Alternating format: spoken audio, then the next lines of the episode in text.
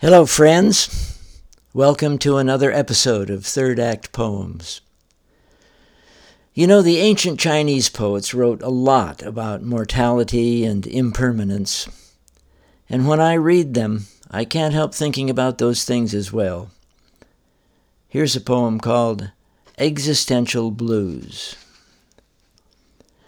This is my 79th spring, and I am thinking two thoughts at once how lucky I have been to be present 79 times for this seasonal return to vivid, abundant vitality.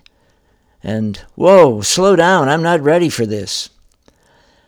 I have been reading the poems of Tao Chien, full of laments about the passing of all things, including us, but also brimming with delight at the beauty in which we are allowed to participate for the short while that we are here. Depending on which moment you catch me, I might be celebrating the flowering quince down the street, the brand new milkmaids and hounds' tongues in the woods, the hawks high above us screeching for love. Or I could be mired in the slough of despond, stewing about the fact that my days are numbered, and the number keeps growing smaller and smaller. Right at this moment, I am sitting in the overstuffed rocker in the front room, sun pouring in through the picture window, watching our granddaughter play with her new dollhouse and construct elaborate and ever shifting stories for the inhabitants, both human and non.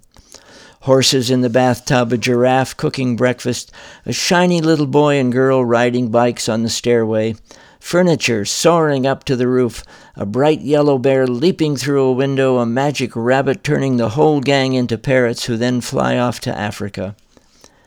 And it occurs to me that whenever the existential blues come upon me, I've just got to stop moping about mortality, embrace the impermanence of everything, everywhere, ever, then get myself down on the floor to play with some unicorns.